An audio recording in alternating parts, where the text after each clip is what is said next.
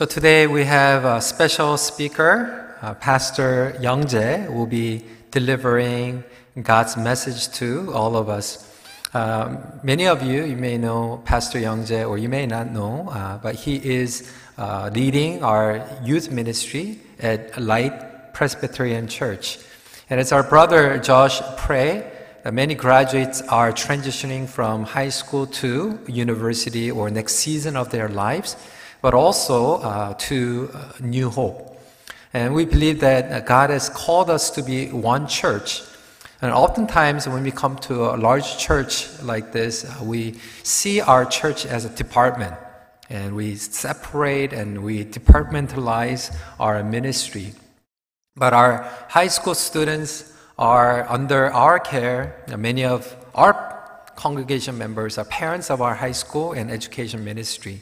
Uh, so we thought it would be really nice uh, for us to have a Pastor Youngjae uh, delivering the word of the Lord for not only for those who are transitioning into a new fellowship, but also even for parents and young adults uh, to be ministered by him. So please welcome as Pastor Youngjae comes to the podium.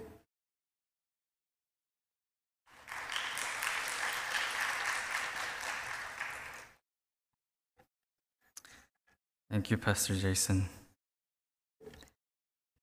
Uh, start with the scripture reading for today. Uh, today's scripture reading comes from Proverbs 22 4. Uh, I believe the email actually went out as Proverbs 18. Uh, that's 100% my fault. I'm sorry. I ended up shifting the focus a little bit uh, towards the end of the week. So that's not on Elaine, that's on myself. Uh, but same topic, same topic. So uh, today's scripture comes from 22 4, Proverbs 22 4.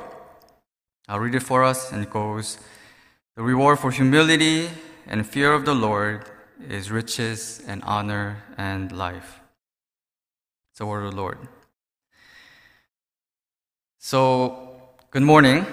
Uh, so great to be able to stand here to share the word with you once again this morning. I think the last time I had the chance to share with New Hope was probably a couple years ago, two years ago. So thank you for the privilege and the opportunity. Today is actually the last installment of our series, Navigating Life with Proverbs, where we as imperfect beings have been trying to navigate towards the perfect being of God through His given wisdom, the Proverbs.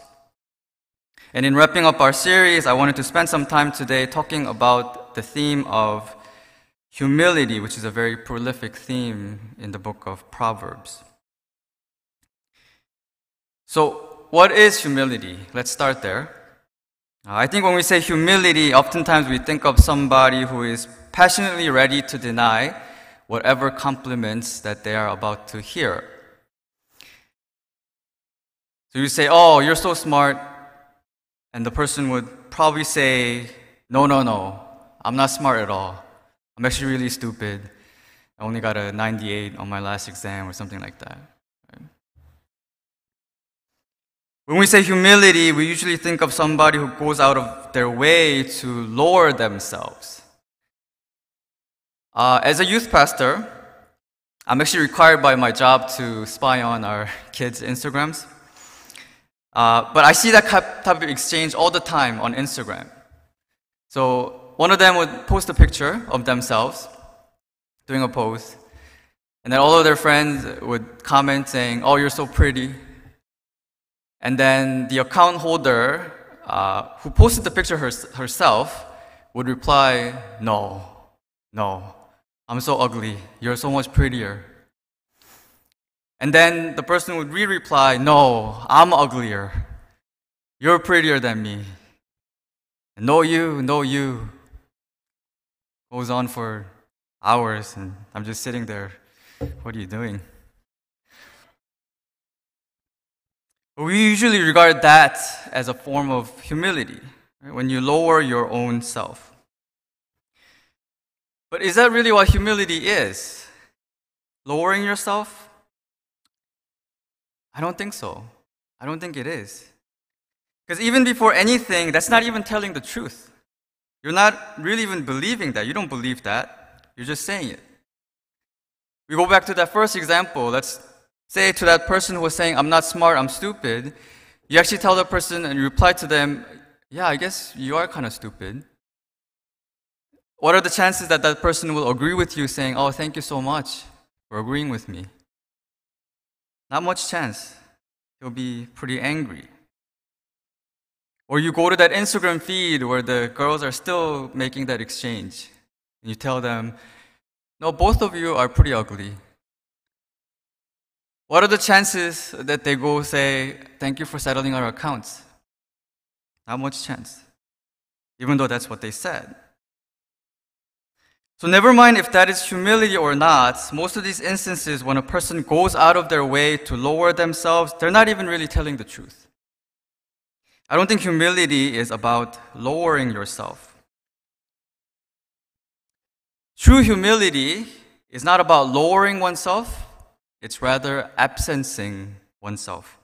It's not to have a lower view of the self, but rather to have no view of the self. And they seem similar at first, at first here, but they are actually pretty radically different. Because when you're lowering yourself, you are technically still very focused on yourself.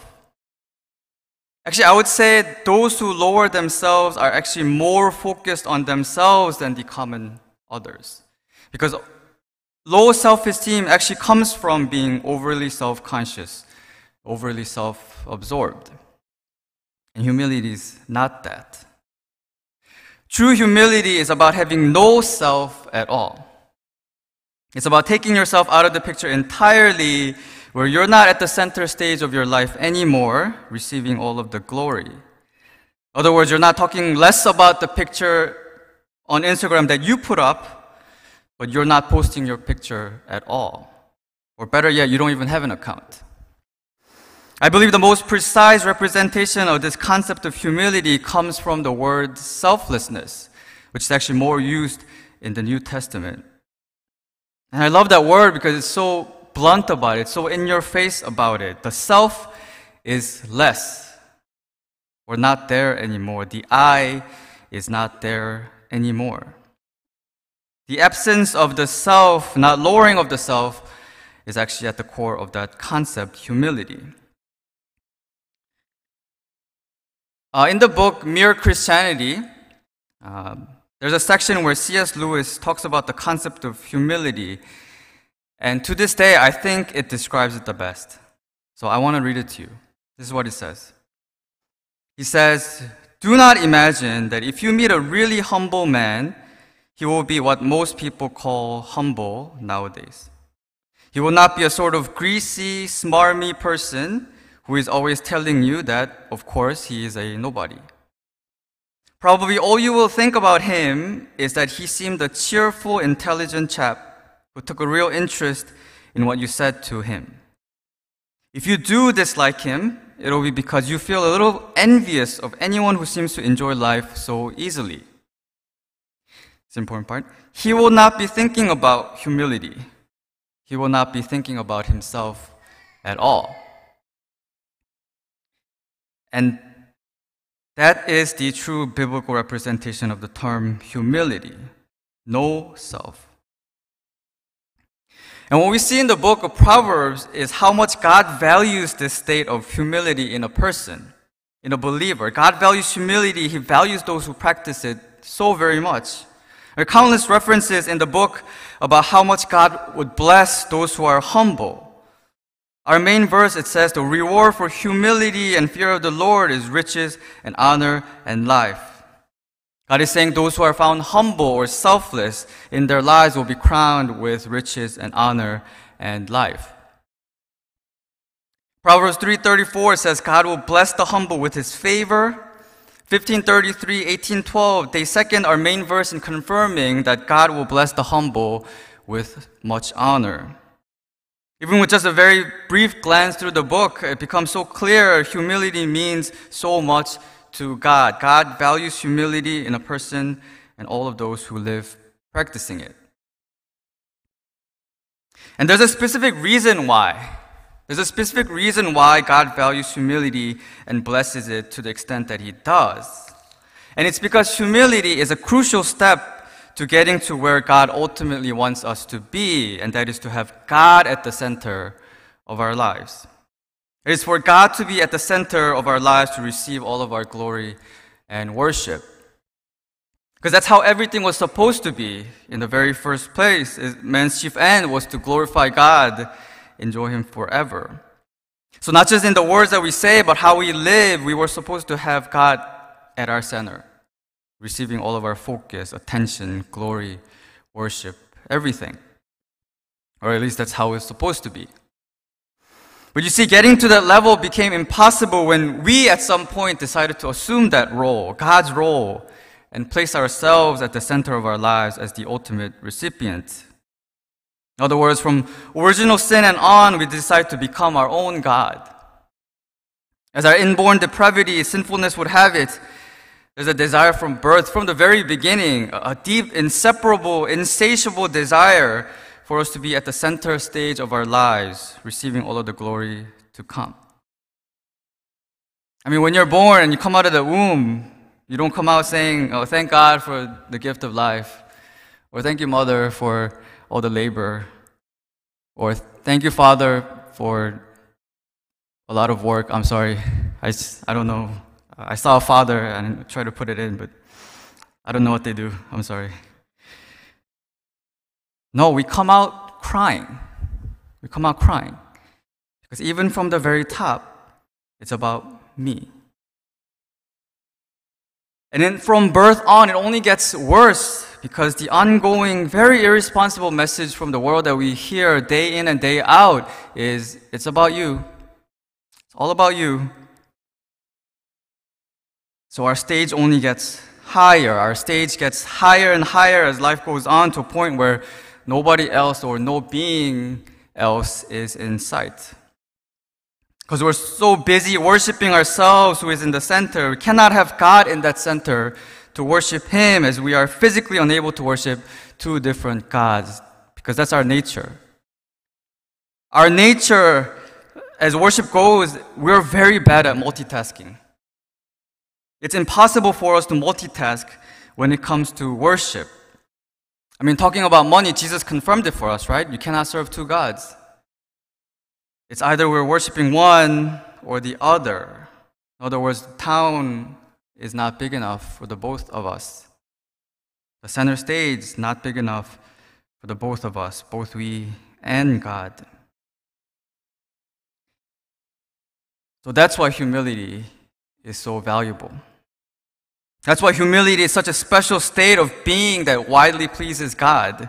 It's a state where we're choosing to step down from that high center stage that we've been enjoying for years, and we give way to the actual star of the show, who is our God. Let's read our verse once again says, The reward for humility and fear of the Lord is riches, honor, life. But please do notice when it says in the beginning, the reward for humility and fear of the Lord is riches and honor and life. You see how the author is actually equating humility with the fear of the Lord, is associating the two. And the new, the NIV actually makes it a lot more obvious. It actually says when you read it, humility is the fear of the Lord, riches, honor, and life. Even equating the two as if they're the same thing. And like I said, they kind of are. It's a two parts of the whole. When you humble yourself, or when you take the self out of the picture, you can then fear the Lord or make God the center of your picture in worshiping Him. The CEV doesn't even care. That version, they just say, respect and serve the Lord. Your reward will be wealth, long life, and honors. They just mash the two together. They just assume that they're the same thing. Humility is a prerequisite to fear of the Lord or where God wants us to be. Starting from humility or selflessness, we get to fulfill our existential duty to have finally God at our center, to worship Him. And now we get a better sense of why the humble are rewarded the, the way that they are as well. It's not so much that they're receiving something extra, the humble simply receiving what they're inevitably due for. Once again, going back to the verse, when it says reward for humility is riches, honor, and life, I hope you, re- you realize it's not talking about earthly riches, worldly fame. Those are actually referring to the ultimate rewards of heavenly riches, divine honor, and eternal life. Because when one chooses to take the self out of the picture, humility, and live a life of making God the center and solely worshiping Him, then they will ultimately, inevitably find themselves being showered with heavenly riches divine honor, and eternal life. They'll ultimately enter through the gates of pearl, walk triumphantly over the streets paved with gold, hearing the applauses of the saints, all heavenly beings being embraced by God to live with Him for eternity. As those who faithfully worship God from top to bottom should. Reward for humility and the consequent fear of the Lord is riches and honor and life. But here's a problem. Here's a problem. The problem is we're not ready. We are not ready to step out of the spotlight, to step off the center stage. I think for a lot of us, we're still firmly holding on to our place at the center of our lives, openly or secretly, receiving all that we have to offer. And, and when things are going good, we can't really tell. When things are good, we can't tell. It really looks our, our, like all of our lives are all about God. It looks like it. We're coming to church, attending services, serving the community, going on mission trips, tithing, and we look good. We look good on the outside. We look completely God centered. But it is when tried times come, in the desperate times of our lives, the real truth comes out. I mean, it's easy to make it about someone else when you're in no rush or pressure. so easy to open doors for people when you're in no rush or pressure. No, go right ahead. Just tens and hundreds of them. What if there's a fire? You're done opening doors. You're not opening doors anymore. You're actually shoving those people out of the way to get out, to save your own self. It also becomes apparent that even that good act of opening the door was actually for our own good. The fire brings out the truth. I think in some ways, our fire was the pandemic. Out of the many things the pandemic has gone to taught us, one of the biggest lessons was a realization of how self-centered we still are, even as Christians.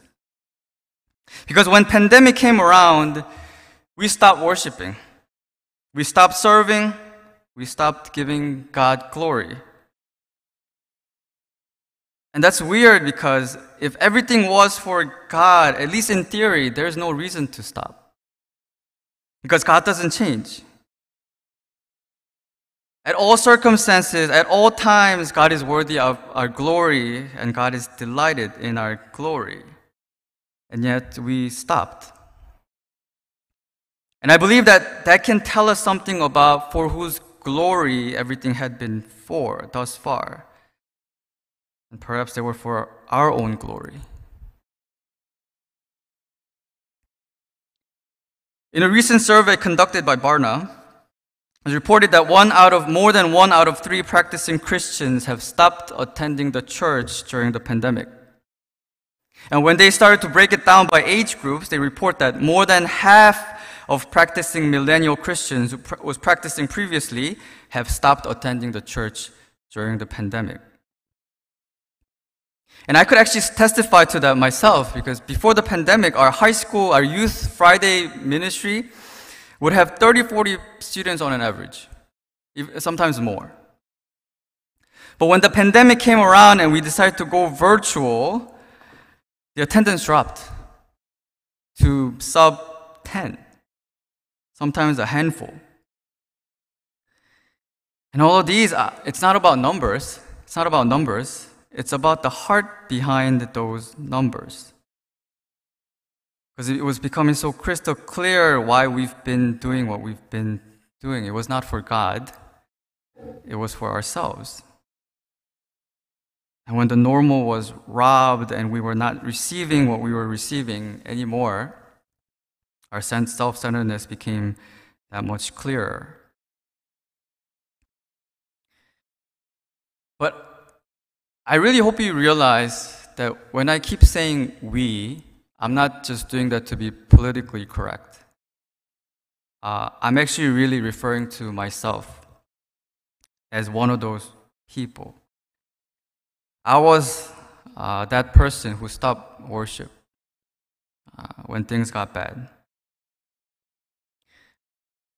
Uh, I'm not sure how up to date you are about my side of the story, but last March, not this past March, but last one, uh, my family in Korea was hit pretty severely from the first wave of COVID. Uh, we run a hospital in the middle of a city called Daegu, and Daegu was one of the places, uh, or the very first place where outbreak began. So from day one, the hospital and our, my family became very busy in treating the patients that filed in. But while we were treating the patients, false and distorted news ended up going out regarding something that we did not do and resulted in, in months long battle with the national press and the media went on for months. Really put us under heavy stress. But to make things worse, while that was going on, we had our own outbreak inside the hospital that started from a cult member uh, who spied into the hospital church. Ended up infecting 30, 40 people in the hospital and the church. And we were under more stress, more pressure. But you see, up to there, I was holding it in. I was able to keep things together, maintain my facade. But then came my breaking point. See, one of the persons infected by the outbreak was my uncle, whom I shared a, a very special bond with. Somebody that I really treasured, not only because he raised me and cared for me, but because he had his share of physical and mental setbacks or challenges that handicapped him for the majority of his life. So he was like the apple of our family. But to make long story short for you, my uncle walked into that treatment and a month later came out as a deceased person. And when I heard that news, that's when I broke. I began unleashing all of the anger that I had stored at God, starting with, How could you? How could you? I've labored all my life for you. I've dedicated all my life to you. This is what I get. If this is how it's going to be, forget it. I'm done. And for a little while, I turned my back on God. A good couple of months, even through my journey into Korea, I remember being very angry at God. So I was that person that I was talking about. The pandemic or the fire had revealed who I've really been worshiping. I thought I was doing everything for God. I really, I really believed it. I thought I was. But I wasn't. And when fire came, it became so shamefully apparent that I was not. It's always been me in that center stage receiving all of the glory and when my bright lights flickered just a little bit, I began lashing out. Myself was so very alive. And I'm a pastor, right? I should know better. But that's how self centered we are and we can be. So, what do we do? What do we do? We want to get to a point where God is actually at the source center of our lives. We're worshiping God only to a point where meaningful rewards are waiting. We cannot let go. We cannot let go of ourselves, our will, our glory, ourselves. So, what do we do? Well, we turn to the most humble man in history. We seek his wisdom. It's Jesus Christ. We turn to Jesus Christ and seek his wisdom. He was the most humble man in history. Actually, it's more accurate to say that Jesus personified humility as he is himself the author of that state. Uh, mean, he came up with it, he's the author. For Jesus, there was no thing, such thing as, as self. There's no self in Jesus. For all of Jesus' life, no self existed. Philippians 2 tells us, Have this mind among yourselves, which is yours in Christ Jesus, who though he was in the form of God, did not count equality with God a thing to be grasped but emptied himself by taking the form of a servant, being born in the likeness of men, and being found in human form, humbled himself, becoming obedient to the point of death, even death on a cross. Jesus Christ, though he is himself God, chose to empty himself completely or remove the self altogether and enthrone God in his center, at his center. And chose to glorify that God to the very end, the last drop of his blood humbling himself to the very last moment and giving his life on the cross for the glory of God. He was so selfless. He was so selfless that even to the very last moment, his attention was never on himself.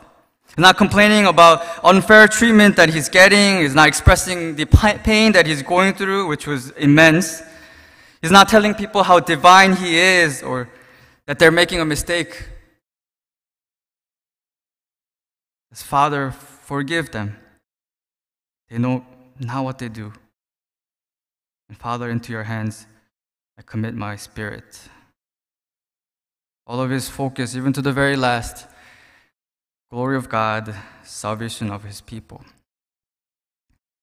She ready to argue with you that all seven sayings on the cross utterly, completely selfless in nature? Focus on God. Jesus Christ was the most humble, selfless being in history. So then, how? How was it possible? How did he do it? That's what we want to know, right? Of course, because he's God, sure. But the more responsible reason Jesus Christ was able to completely empty himself was because he knew the full extent of how good God was. As one with God, as himself God, Jesus knew how good God was and is.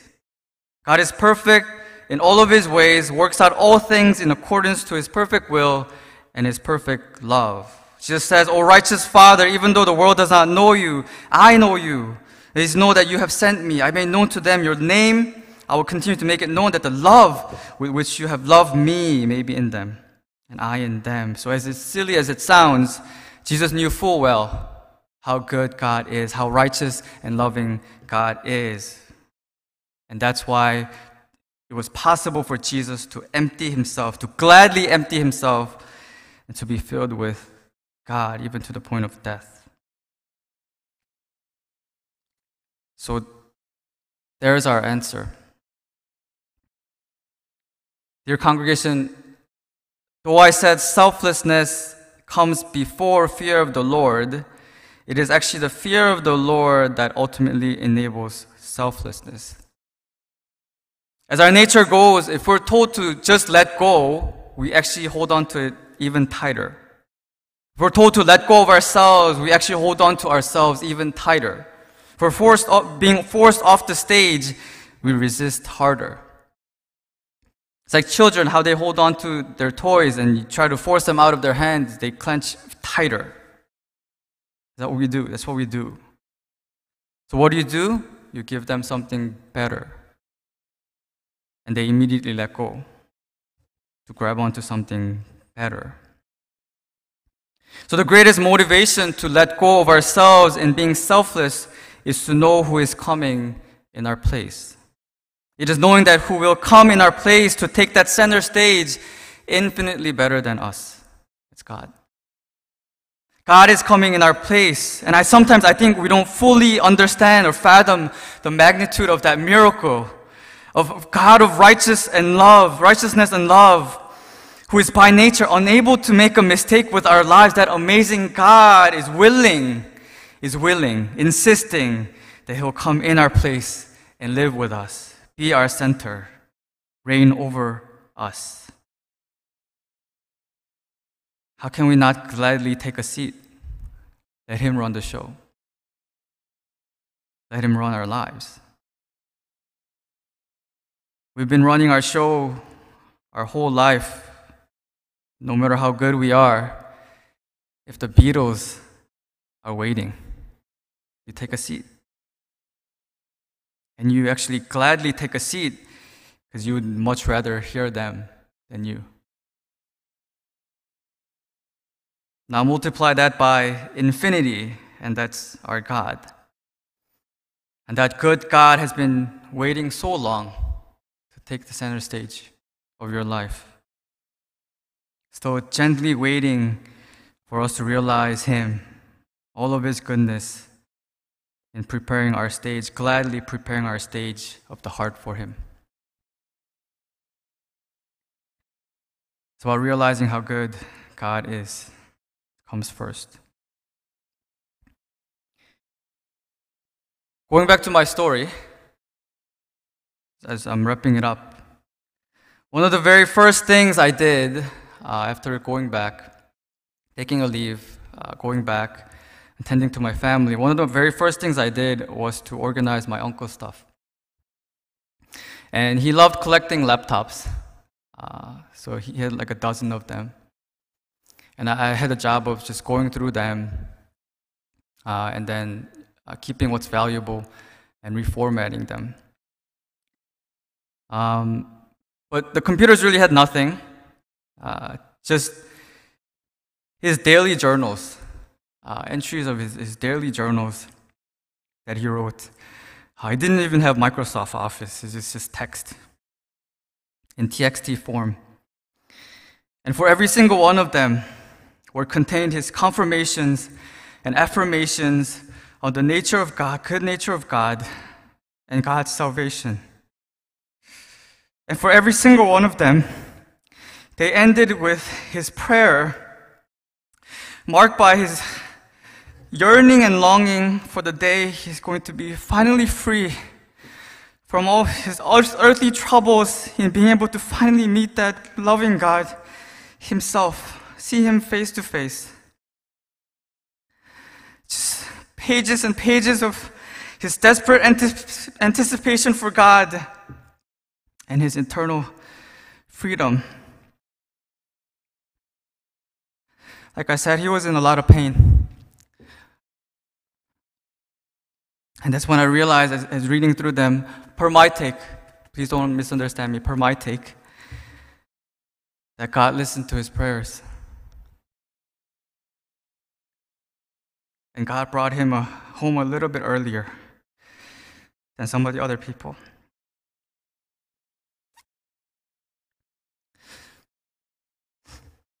And now my uncle gets to rest in peace. No more tears, no more sadness, sickness, pain and the embrace of God who loves him more than anything. And that's the greatest gift that he could have had, ever received. So, dear congregation, God is good. Our God is a good God at all times, and your life is infinitely better in His hands. I know sometimes it, becomes harder to grasp that truth. But if we put our mind to it, we will definitely see it. God has already proven his perfect love already, even on even already on that cross. While we were still sinners, he crucified his own son to save us. And from that cross on, God is continuing to fill our lives with his goodness at every corner. God has planted his goodness at every step of our way. In the good, yes, sure, but even in the bad, as I've come to experience. And we will get to taste and see that our God is good if we are just willing to see them. We're just willing to just look up and see Him. God is good all the time. All the time, God is good and in recognizing His overflowing goodness designated and designed for us, I hope and pray that we will gladly let go of ourselves in inviting God into the very center of our lives. and giving God and only God the glory and power that He deserves. May we all be found on the path of the humble, one that leads to heavenly riches, divine honor, and eternal life. Let's pray. As we spend some time to pray, uh, can we just reflect? I know all mature people here but sometimes even mature Christians can be self centered. When it comes to a certain topic, a certain time, a certain something, there's an urge there for us to take center stage once again. So at this time, let's actually not stop looking at ourselves but let's fix our eyes on God. Let's ask Him to powerfully reveal Himself to us of how good He is. And in recognizing by heart of His goodness, His endless goodness, that keeps good as good as turns bad into good. May, found, may we find the power to gladly invite Him once again to be the center of our lives. Let's pray.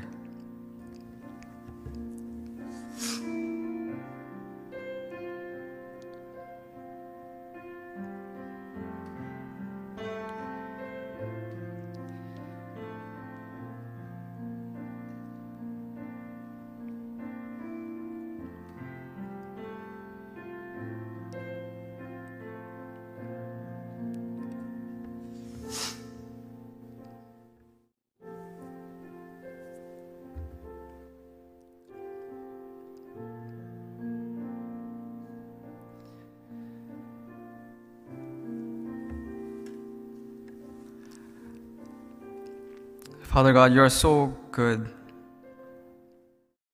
You are so good. You created the world for us. You sustain us. You provide for us. And when we couldn't find our way, you sacrificed your own son for our salvation.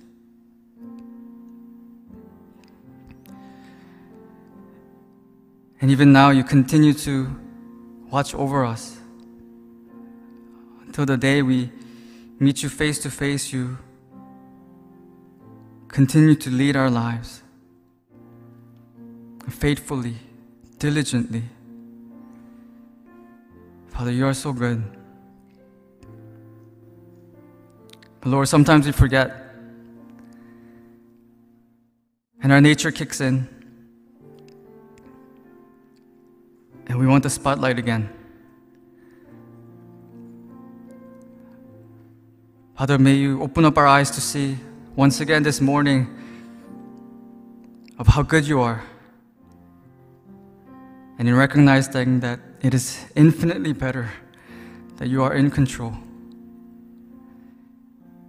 May we once again, even in the areas that we couldn't let go, surrender all to God, in being humble, in being selfless, to invite you to be our center, be our everything. And may we live a life of giving you glory and continually giving you the glory forever. Thank you. In Jesus' name we pray. Amen.